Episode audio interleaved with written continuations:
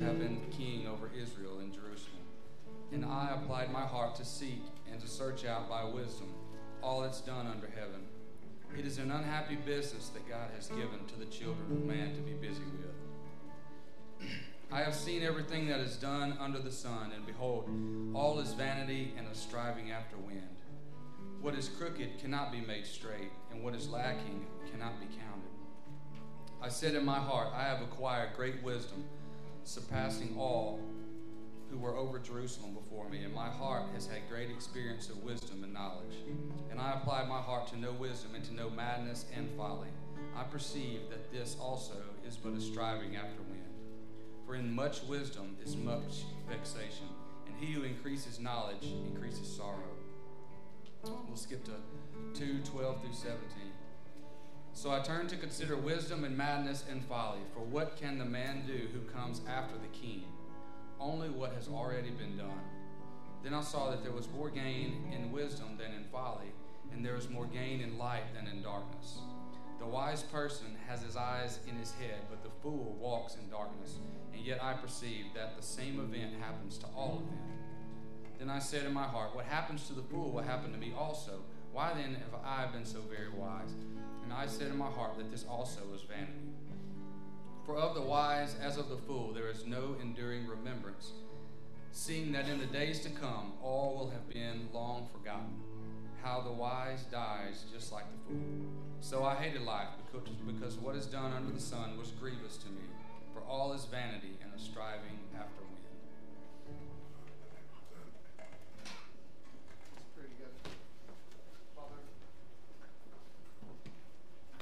Father, we ask that you would use your word in a mighty way in this room.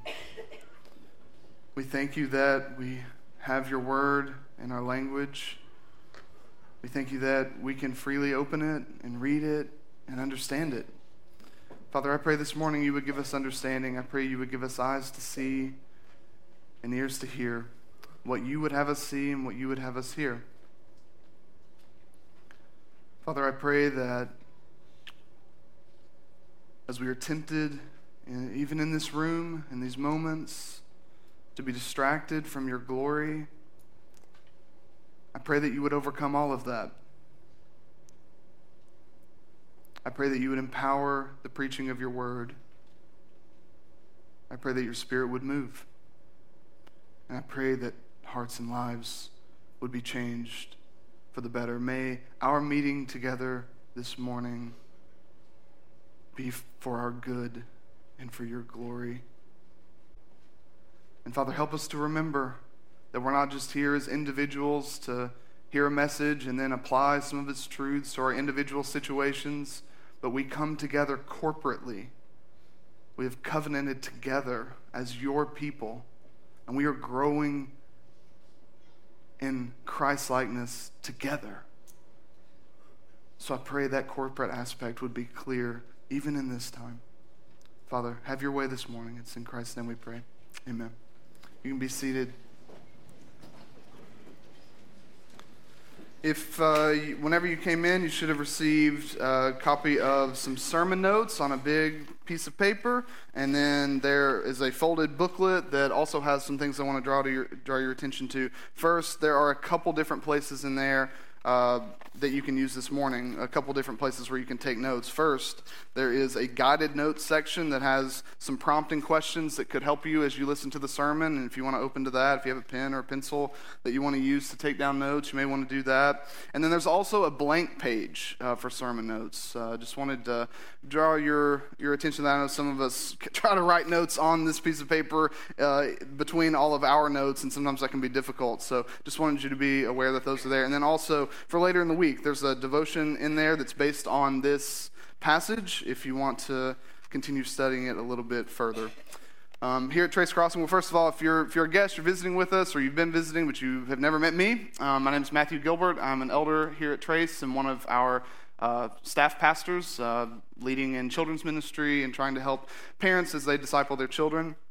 Um, I'm excited to be able to preach from this book. It's a book, Ecclesiastes is one of those books that we don't read very often. Um, you know, you hear Ecclesiastes 3 every now and then. but overall, uh, the book is is not really preached very often. And if if you were paying close attention as as Aaron was reading, you kind of see why. I hated life. That's that's not really uh, an encouraging morning devotion. You wake up in the morning, you're really sleepy, the babies are crying. I hated life, and you're like, yeah, can resonate with that. But Ecclesiastes is one of those books we typically don't preach through, but here at Trace Crossing, we do not avoid difficult books. We do not avoid books that may be uh, difficult to interpret or hard to understand because we believe it is all um, breathed out by God. We believe it is all inspired, it is all inerrant, and it was all written for our good. And so I, I am excited to be able to take you through this passage. In Ecclesiastes chapter 1, I want to take you back to that right at the very beginning, the first couple verses. In Ecclesiastes 1, verses 1 and 2, we see this. The words of the preacher, the son of David, king in Jerusalem. Vanity of vanities, says the preacher, vanity of vanities, all is vanity. And if you can think of the book of Ecclesiastes, verse 2 is your thesis statement. If you can think of it like a college paper, it's your thesis statement. Here's here's what I'm going to be arguing and defending throughout the rest of this paper it is that life is full of vanity. All of life is vanity, or as Landon talked about last week, it's a vapor, it's a mere breath. It's like smoke. It's here one minute, it's gone the next. Or some translations would say it's meaningless. Or, as the CSB says, futile all is futile. And so then, from that point on, through much of the rest of the book, he's going to defend that statement. And in our passage today, he actually begins a search. He begins a, a journey to try to find what he declares at the beginning is impossible to find meaning in life.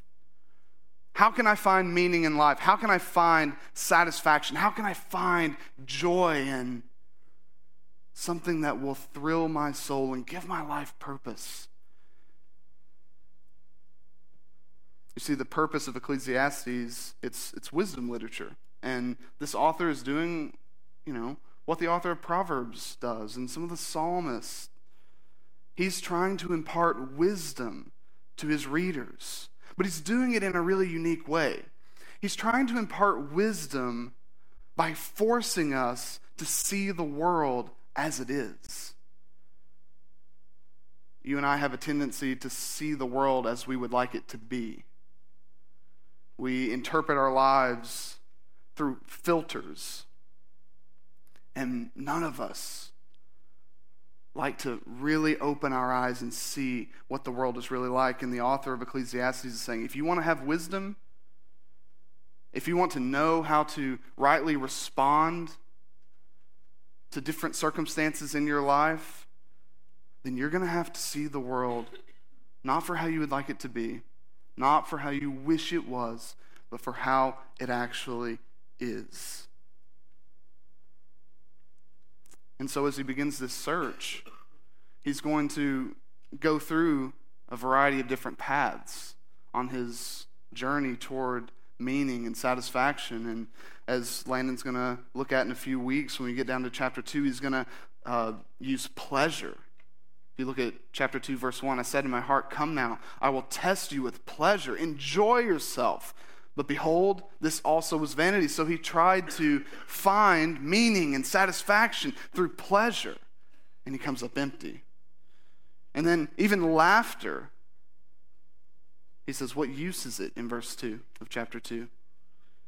And then in verse 3, he says, I searched with my heart how to cheer my body with wine. So he turns to wine to try to find happiness and meaning and fulfillment.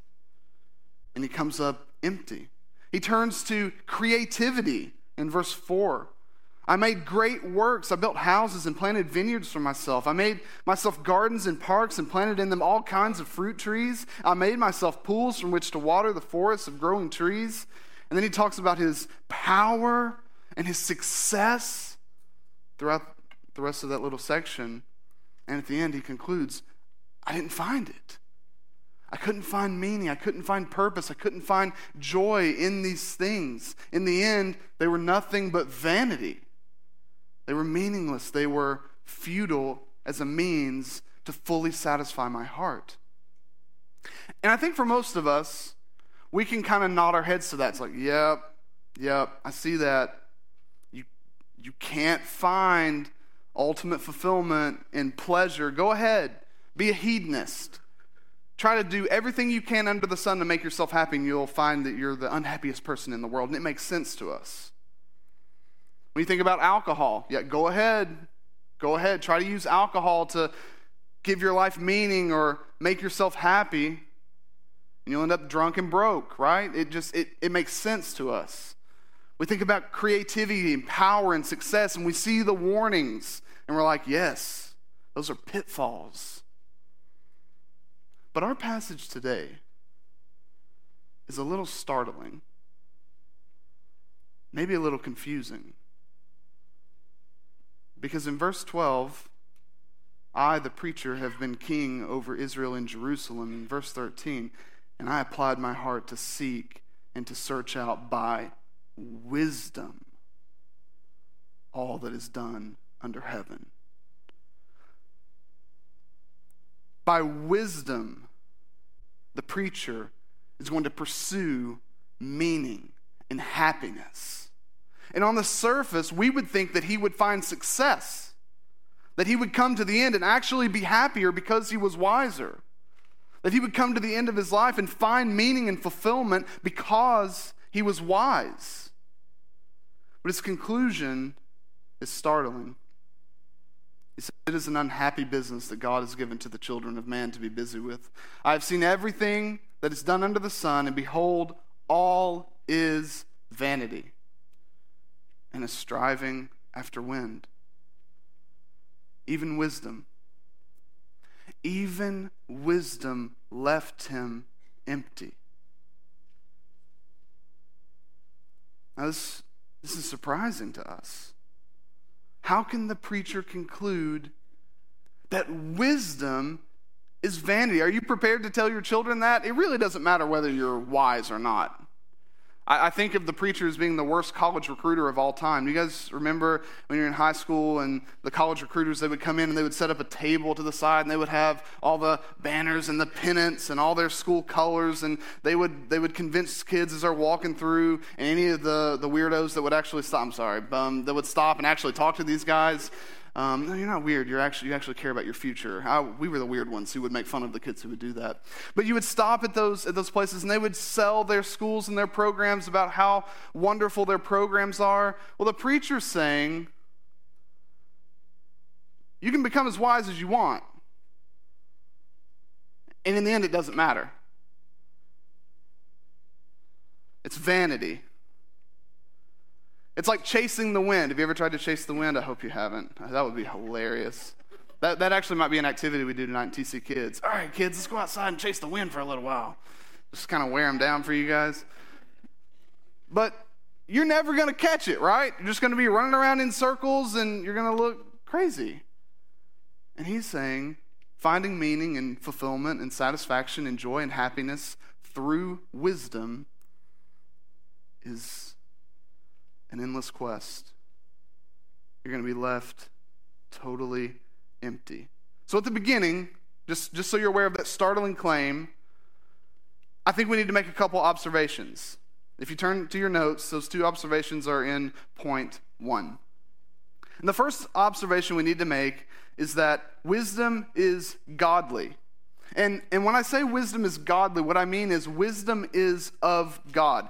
God is truly perfectly, perpetually, infinitely, eternally, and unchangeably wise by nature. God needs no teacher, He needs no school. He knows all things from beginning to end. He is by nature wise. He doesn't derive his wisdom from anything or anyone else. He is the ultimate source of all wisdom. All wisdom that anyone could ever have flows from him in his wisdom. So God himself is wise. And secondly, another thing we need to observe at the beginning is that God's image bearers receive wisdom as a gift of God's grace in creation. So God himself is not only wise, but God gives wisdom to his creatures. When God created Adam and Eve, He created them in a specific way, and all of the kids in this room that have gone through TC Kids could tell you how they have that He created them. He created them male and female in His what? Yeah, there it is.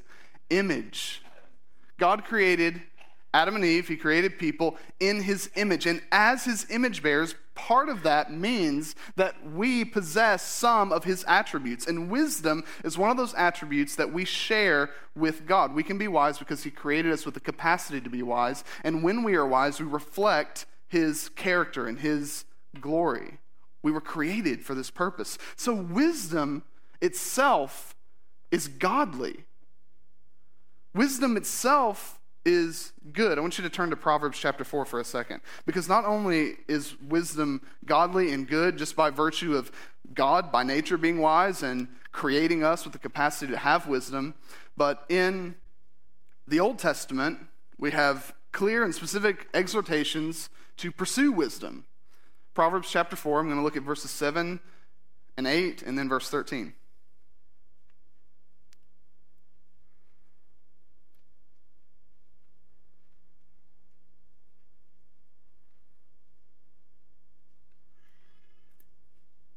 Proverbs 4.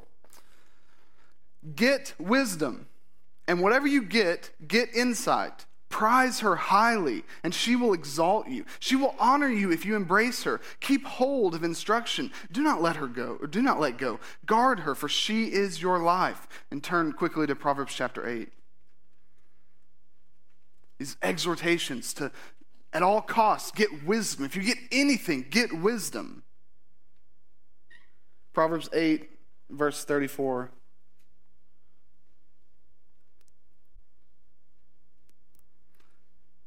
Blessed is the one who listens to me, watching daily at my gates, waiting beside my doors. For whoever finds me finds life and obtains favor from the Lord, but he who fails to find me injures himself. All who hate me love death. This is the personification of wisdom speaking here. And so, the Old Testament, there are these clear exhortations to find wisdom, to get wisdom, to hold on to wisdom at all costs. And then we're going to turn to the New Testament, see the Bible drill folks in here. We're going to turn to Ephesians chapter 5. Because it's not just in the Old Testament that we are exhorted to be wise, but in the New Testament, Christians are expected to be wise.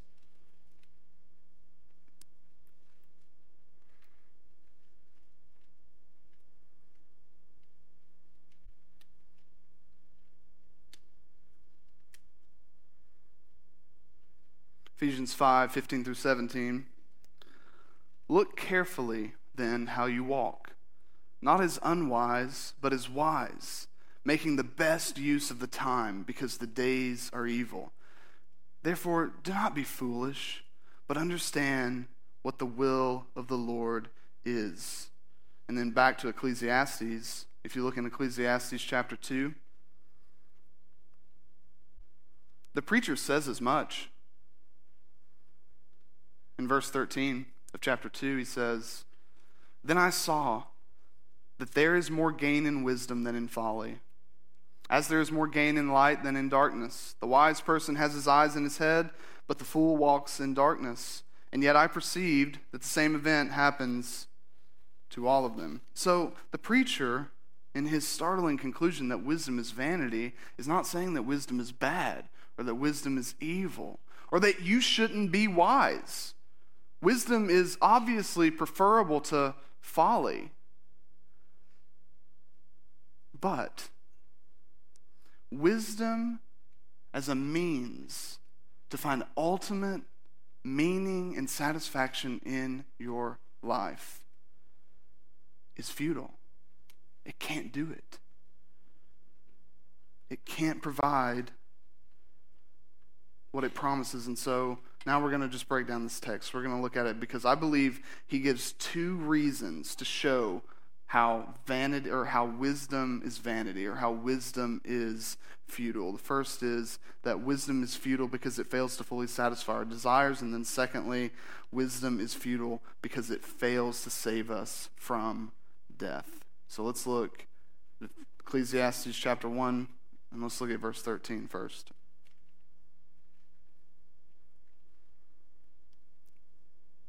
And I applied my heart to seek and to search out by wisdom all that is done under heaven. It is an unhappy business that God has given to the children of man to be busy with.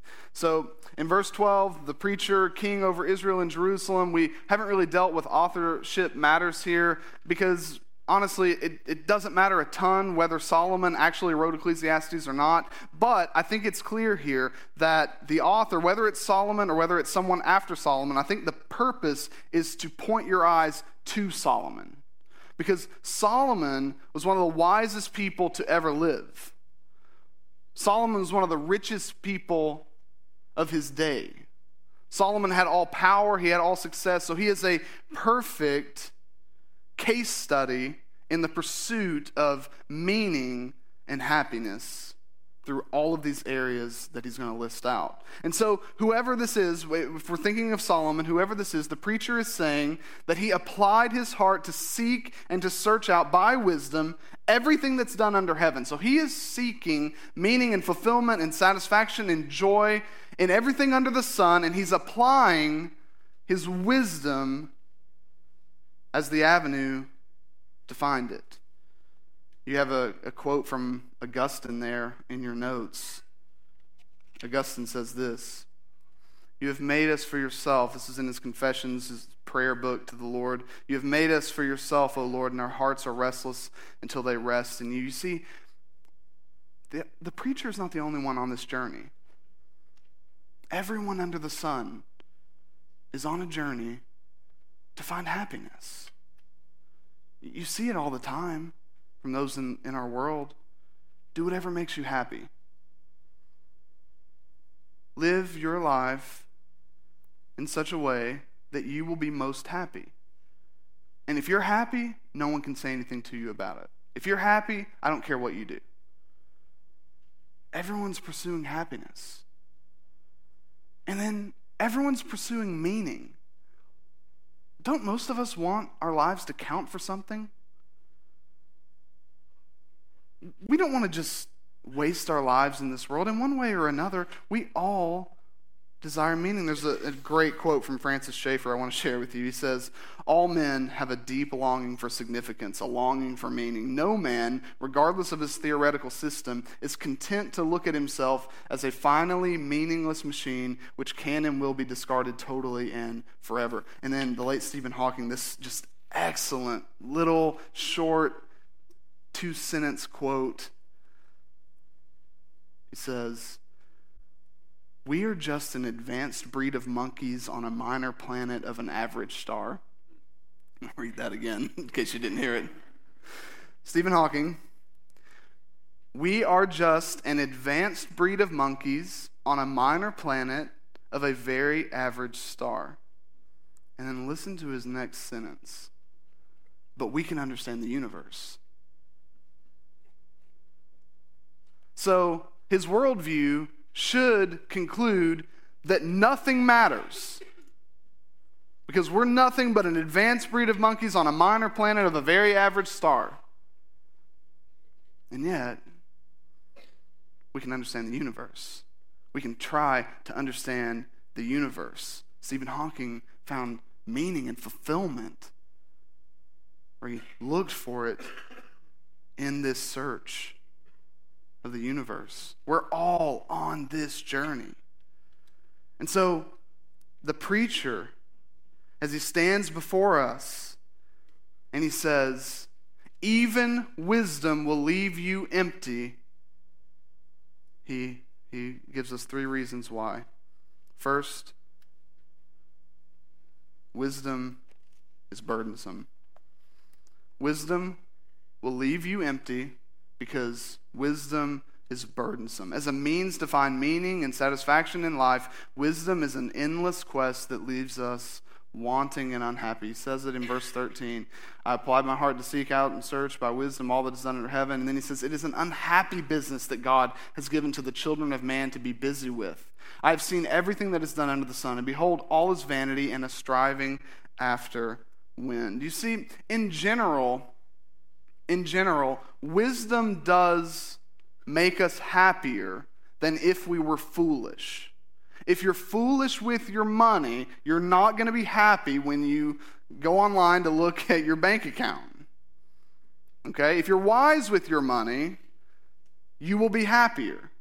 If you're wise in your parenting, most days, well, we'll see, most days should be good. They will be much better than if you're foolish in your parenting. If you're wise in your marriage, you probably won't be a divorce court. If you're foolish, you may find yourself there. So, in general, wisdom is preferable to folly. Wisdom in general will make you happy. That's what the book of Proverbs is all about. But if you're trying to use wisdom, if you're trying to gain more knowledge and gain more understanding and gain more insight in your marriage in your parenting, in your life as a believer, in all these things, and you're looking for happiness and satisfaction in wisdom itself, you're not going to find it because you can never be wise enough. You know, I, I think back to when I was 17 years old, uh, 10 years ago, and decisions that I made that I thought were good and wise decisions. And I'm just like, what an idiot. What, who would think that that was a good idea? But, but I know that decisions that I'm making today that I think are good and wise, when I'm 37, I'm going to look back on and say, why on earth did I do that? Why, why didn't someone just slap me and tell me to stop? And then the same will be true when I'm 47 and when I'm 57 and 67 and however old I, I mean, I should just go on and just be prophetic here, right? Like, I'm 97. But you can never accrue enough wisdom to finally be satisfied in your wisdom. It's like chasing after the wind. You, you think you finally got it, and then a wind gust and you have to go this way and you're chasing it this way. Wisdom will leave you empty because you can never have enough of it. And even if you consider yourself to be a wise person, you're going to do some unwise things.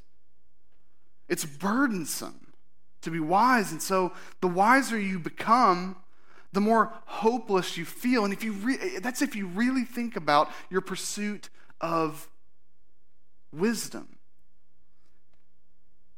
you, you'll never find it. I, th- I think of, of a football player like Tom Brady, who has unbelievable drive to be the best. And he's the best quarterback in the NFL. He's the, one of the best quarterbacks ever. And he's talked about on a number of occasions how he just feels like he's wasted it all, how he hasn't accomplished anything. For some reason, he's, he's not happy, he's not satisfied because he can never have enough. He can never win enough championships. He can never win enough MVPs. You can never have enough wisdom. And so it's burdensome. And so, as a means to satisfy yourself and your desires, it fails. But secondly, wisdom is limited. Look at verse 15. I love this little proverb. What is crooked cannot be made straight and what is lacking cannot be counted. As a means to find meaning and satisfaction in life, wisdom is powerless to overcome the mysterious providence of God. And here's what that means. We have any planners in the room? People who, who really love to, to plan things and you like, you know, you know my, my grandfather, um, we used to go to Disney World all the time. And he would not only plan the trip, like all the logistical details, a year in advance, he would plan every movement of every day a year in advance so that when we got there, there was no diverging from the plan. We are doing exactly what was planned the year before. But if something happened in the course of the trip that kind of threw a wrench in it, he was not a very happy person, okay? He, he was, he, it would frustrate him to no end if something did not happen the way he planned it to be. But it happens all the time with our planning. We can be as wise as we want. We, you think about parenting, uh, you know, Tuesday, um, Lord willing, we'll add a third boy to the mix, and you have just so many parenting books that tell you how to get your babies to sleep right and you know you have baby wise and you have the baby whisperer and you know, oh man, we, we read all that stuff and we talk to all of you and we ask all of you what, what you did with your child. And honestly, we hear so many different, it ends up not being very helpful at all because our child doesn't do what your children did, you know. And so all the wisdom that we could apply to parenting cannot stop the mysterious providence of God in colicky babies, right? And to put it on a, on a larger level, when you just think about humanity and you hear a lot about human progress. Human progress through human wisdom fails to solve the problems humans create. Every generation has believed that because of our advances scientifically and technologically and just through evolution that this generation we have finally arrived. And all those mistakes of the past we would never, ever make what C.S. Lewis called chronological snobbery. This was a huge deal um, right before World War I. I don't know if you guys are familiar with the history of World War I, but in Europe, some 30, 20, 15 years before World War I, all of these advan- the industrial revolution had happened all of these technological advances all of these scientific advances all the enlightenment had happened and europe and his people thought they had arrived. All those barbaric wars, they're, they're far behind us. And in his book, great book by the way, A Hobbit, a Wardrobe, and a Great War, Joseph Loconte, he talks about what he calls the myth of progress. And this is what he writes. The early apostles of the myth of progress believed they had overcome the problems of industrial society. More than that, they imagined that they had solved the riddle of human existence. See, this is the same old story. Same thing that the preacher's talking about. They were looking to solve the problems of humanity through their wisdom and through their understanding. And this is a quote from Richard Gamble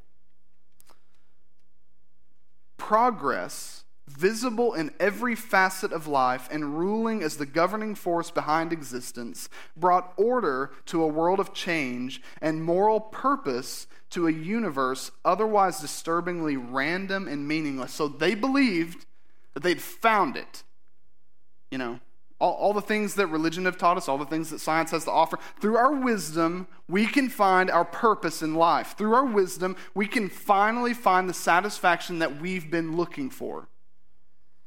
And he says, This faith in progress anchored the soul.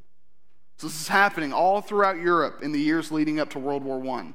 Then it says a generation later, the leaders of England and the rest of Europe assumed that their science, education, philanthropy, and religion represented the future of Western civilization. Even war would serve to advance the destiny of humanity. And then Roger Osborne said this their confident belief in progress and the idea that enlightened self interest would bring harmony to the whole world was, in retrospect, an illusion. By the end of the 19th century, Britain and Europe were heading not to a better society, but towards the catastrophe of mechanized warfare. Through their wisdom, they thought they had arrived. They thought they were headed to a better day they thought they had found purpose of life and meaning and satisfaction. And it was all an illusion. Because you can't stop sinful, sinful men from doing sinful things in all of your wisdom. you cannot stop it. And even more than that, in all of your wisdom, you cannot overcome the mysterious providence of God and how he governs his world. Paul writes of the only wise God. And he alone has power to change the world as he sees fit. And sometimes that comes in conflict with our wisdom and our ideas of how the world should be. And 10 times out of 10, God's wisdom supersedes and overcomes ours.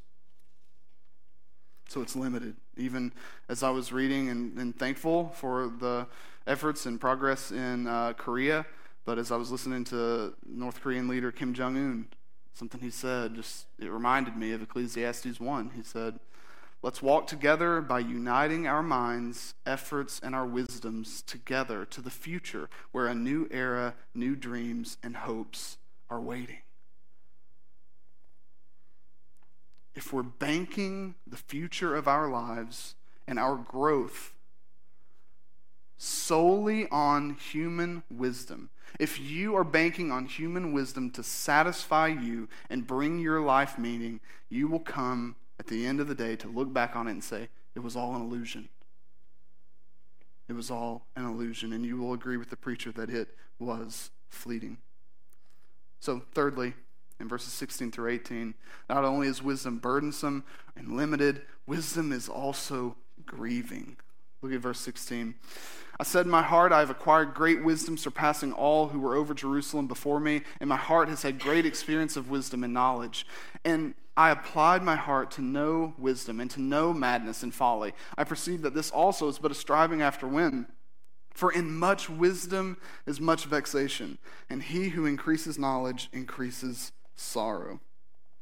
I think that last phrase resonates with a lot of us. He who increases knowledge increases sorrow.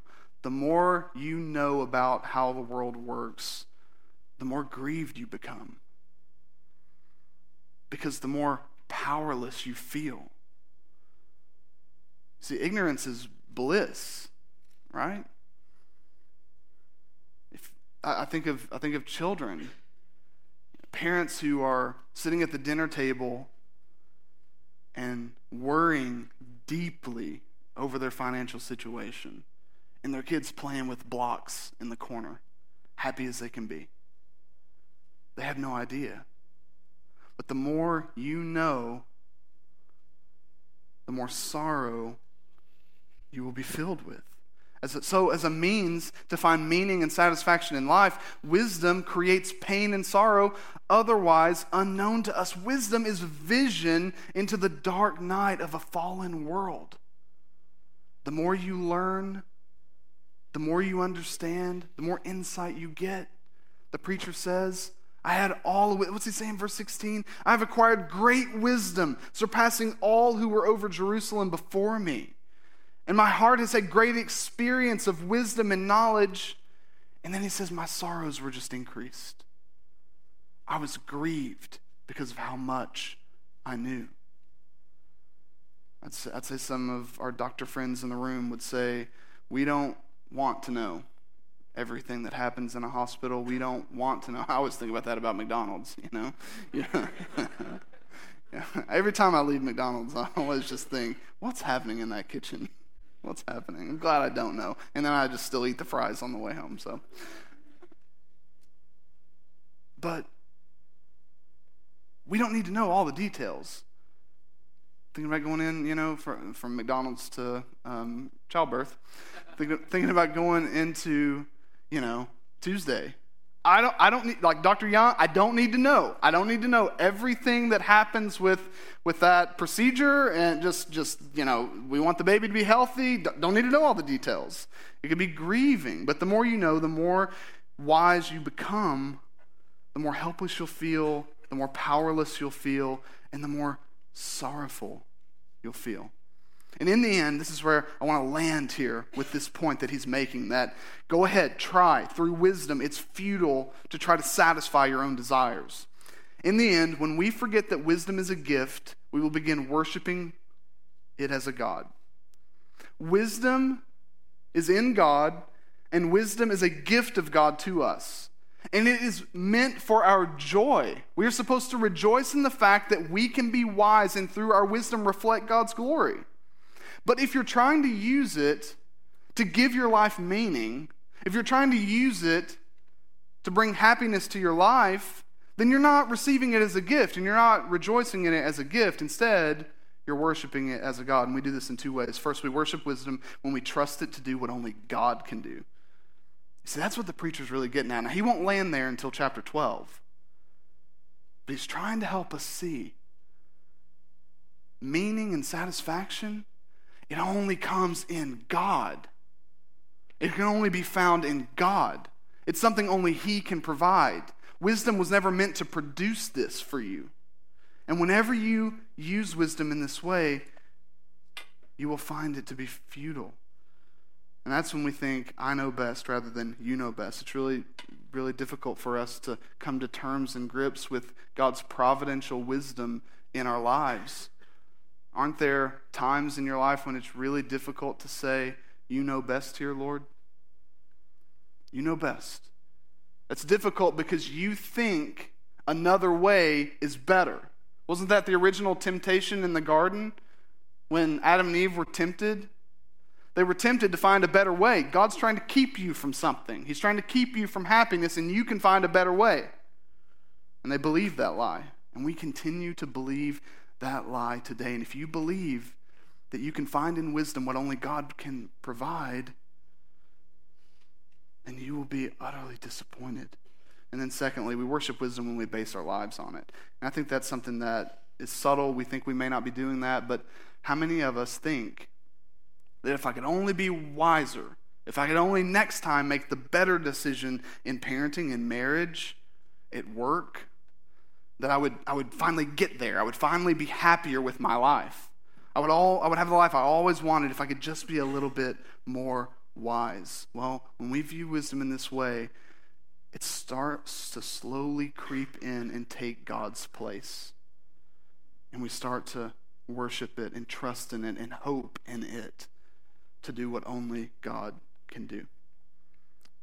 Well, secondly, wisdom is not just futile because it fails to satisfy, wisdom is ultimately futile because it fails to save. Look with me in chapter 2. Ecclesiastes 2, verse 12. So I turn to consider wisdom and madness and folly, for what can the man do who comes after the king? Only what has already been done. Then I saw that there is more gain in wisdom than in folly, as there is more gain in light than in darkness. The wise person has his eyes in his head, but the fool walks in darkness. And yet I perceive that the same event happens to all of them. Then I said in my heart, What a question. What happens to the fool will happen to me also. Why then have I been so very wise? And I said in my heart that this also is vanity. For of the wise as of the fool there is no enduring remembrance, seeing that in the days to come all will have been long forgotten. How the wise dies just like the fool. Uh, I have a group of friends uh, that I meet with uh, once once a week, uh, sometimes once a week, sometimes once uh, every other week. But whenever we get together, we usually just read scripture. We talk about life, how things are going. Some of them are pastors, and a couple of them uh, run funeral homes in Mississippi and in Alabama. And when we were reading this passage uh, this past week, I read this. I read um, verse 16 For of the, of the wise as of the fool there is no enduring remembrance, seeing that in the days to come all will have been long forgotten. And I read this How the wise dies just like the fool. And one of the funeral owners said, Amen.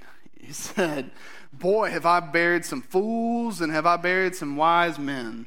And and it, it's true. If you walk through a cemetery, whenever we walk, uh, we, li- we live in the Joiner area. Whenever we walk, we walk through the cemetery, cemetery sometimes, and you know, you just think of all the people buried there.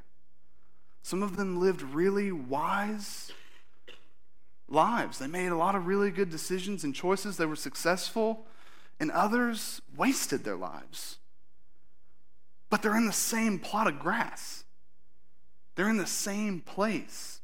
This is a sobering thing that the preacher wants us to see. Living wisely won't stop your life from ending in a box under the ground. He says, Go ahead. Go ahead. Be as wise as you want. And you should. Wisdom is good. But you're going to die. And not only are you going to die, you're going to die just like the fool does. So then he kind of asks the question I mean, does it really matter? What good does it do if it can't solve my deepest problem? Because at the end of the day, my deepest problem isn't that I'm unhappy. My deepest problem is that I'm going to die. And we can even add a little more here. Our deepest problem is that we're going to die, and we're going to die in our sin if God doesn't intervene. You see, human wisdom can't solve those problems. Human wisdom cannot rescue you from your coming death. You know, Jonathan Edwards used to talk all the time about how he would remind his family often about death. Now, he lived in a, in a different time. Um, you know, chil- children, it wasn't uncommon for, for children to die or for teenagers to die, and uh, people didn't live that long. But he, he would. He would remind his family of death. Maybe you guys should start doing that. Just talk about death with your kids. It'd be really encouraging dinner table discussions. But honestly, when's the last time you just said this to yourself? I'm going to die. I'm going to die. And there's nothing you can do to stop it. Wisest person in the world can't figure out how to escape death.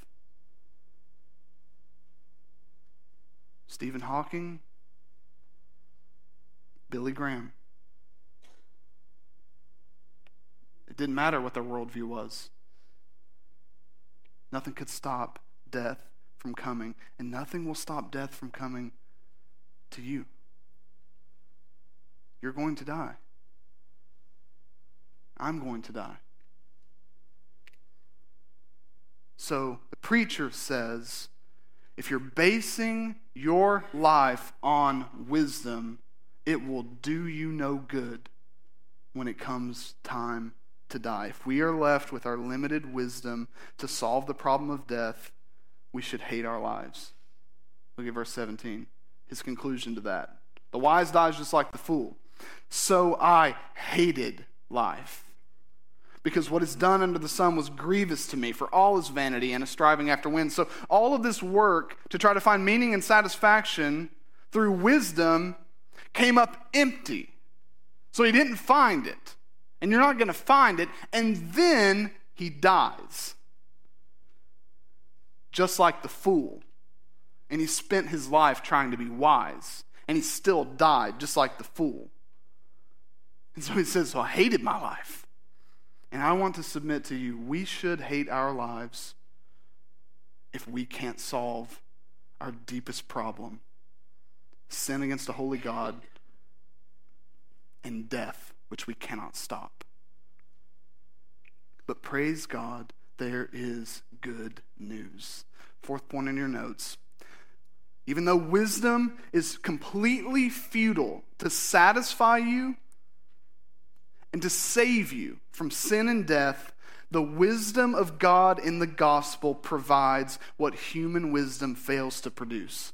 The author of Ecclesiastes is saying, You need to be wise. Look at the world, see it for what it is. If you try to be wise in the world, you're not going to get what you think you're going to get. Sure, Proverbs says that in general, your life will go well, but it's also going to go bad. And whether it goes good or bad, you're going to die. You see, he's getting us to the point where we give up on human wisdom, and then we slowly start to get to the place we need to be. And that is what is the beginning of wisdom according to Proverbs? Fear of the Lord. The fear of the Lord. Submitting to his wisdom. Because in his wisdom, he provides what our wisdom always fails to produce. Although we are blind to the mysteries of God, Jesus manifests the wisdom of God. Stephen Charnock, Puritan theologian, says the Son opens to us the secrets of God. And although we fail to be truly and fully wise, Jesus never does. Part of the reason our wisdom fails to satisfy us is because sometimes we're not wise. No matter how much wisdom you gain, you're going to be foolish. But Jesus, in his life, at every single point, he was wise. Every choice was the right choice. Every thought was the right thought. Everything he did and said was holy and true and good. And then, although our wisdom can't satisfy or save, the wisdom of God in the gospel can and does. You see, the wisdom of God in the gospel is that God Himself took on human flesh. He entered the chaos and the madness of our world and lived as one of us. Yet he was without sin. The wisdom of God in the gospel is that through death, not through killing, not through conquering, but through death, he brings and creates life in us. Jesus died not only for all of your folly and all of your foolishness, Jesus died to save you from death. And he accomplished this by rising from the dead. He is the firstborn of many who will rise one day from the dead. Death is conquered in Christ alone. The wisdom of God in the gospel is that death brings life, shame brings honor and glory. The wisdom of God in the gospel is your only hope to find satisfaction and to find salvation. So if you're if you're in the room this morning and you're basing your life on how wise you can be, or you're trying to give your life meaning through wisdom, I want you to remember something. You're going to die and only Jesus can provide what you're looking for. Only He can. So, in one sense, renounce all of your efforts to be wise for wisdom's sake. Instead, submit to the wisdom of God in the gospel and find finally what you're looking for in Jesus few application points as Benj comes.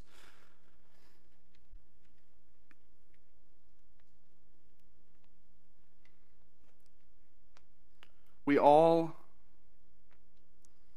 want to be wise, even the most foolish among us. We want our life to go well. We want to be happy. We know if we make better choices, we could be happier.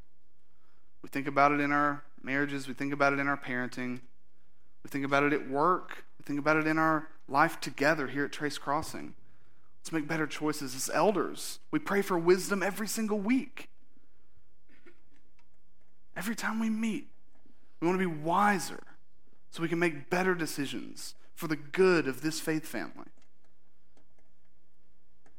But if we're resting in our wisdom,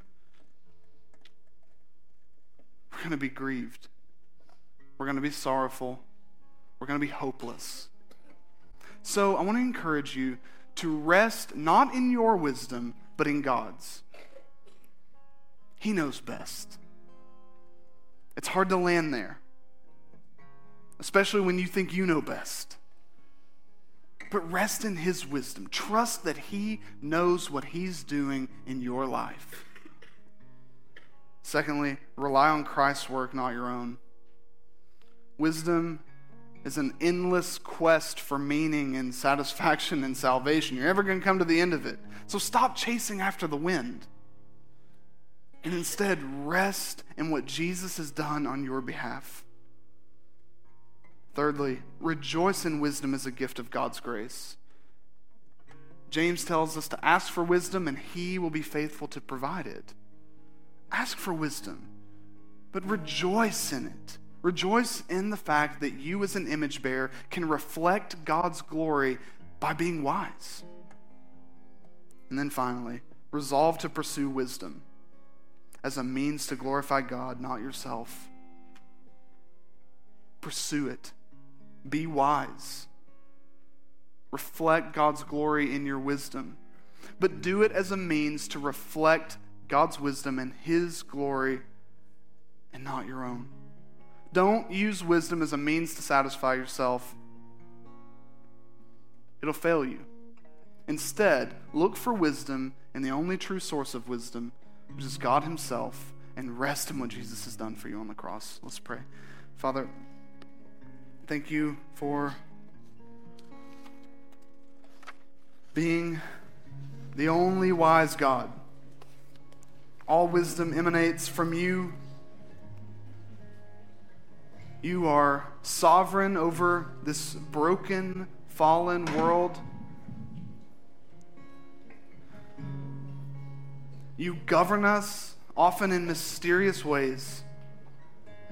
And you were wise to redeem your people through the blood of your Son. Thank you, Father, for rescuing us. Thank you for giving us what we're looking for. Our hearts will not rest until they rest in you. We're looking for satisfaction, and sometimes we look for it in our own wisdom. We think if we could just be a little bit wiser, we could be a little bit happier. Father, would you help us to see that our efforts to be wise will always fail to satisfy? We'll always be searching, we'll always be chasing.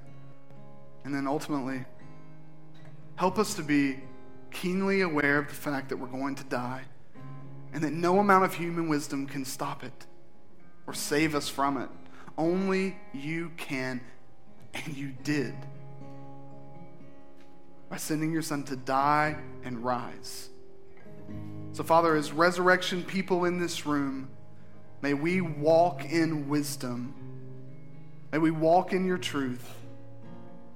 May we truly live as you are continuing to conform us to the image of your Son. All for your glory. In Christ's name we pray. Amen. I want to invite you to stand now, and we're going to respond through.